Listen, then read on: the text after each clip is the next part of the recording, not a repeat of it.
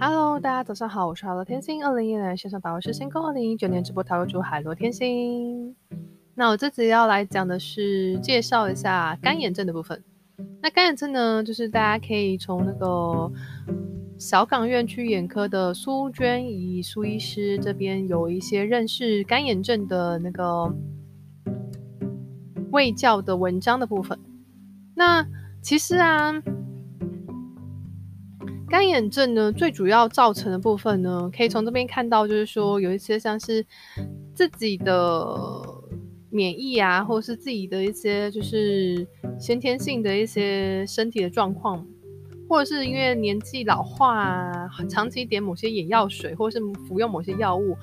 或者是说长期佩戴隐形眼镜。那我这边再补充一下，如果说你长时间的盯着手机的话，其实也会造成就是干眼症的部分哦，大家要注意。对，所以就是不要让自己去习惯用一些药用的，比方说眼药水啊，长期服用眼药水这件事情，或者是说就是要适度的休息啦。就比方说你看了一阵子的2-3个小时。的手机之后，就要去看一下就是窗外啊，或者是就是去休息做其他事情，不要一直盯着手机。对，那其实长期盯手机也会造成自己的颈椎啊，或者是手肘啊、手之类的一些就是可能不舒服、不适之类的，所以都一直低头看手机、看电脑的部分，都还是会有一些伤害啦，对身体会造成一些某种程度的伤害，所以大家自己还是要试的，就是2-3小时之后，这个就要去就是休息，或者是去换一些其他的事情去做这样子。对，那干眼症有的可能会是其他的疾病的一些征兆。所以大家也不要忽视掉干眼症这件事情，对。然后我记得有跟大家讲眼部保健的部分，就是要记得外出的时候啊，像现在太阳很大嘛，所以要记得戴太阳眼镜。然后如果说你就是长期佩戴那个隐形眼镜的话，建议就是可能休息个1-2周，不要戴隐形眼镜，都戴眼镜就好了，对。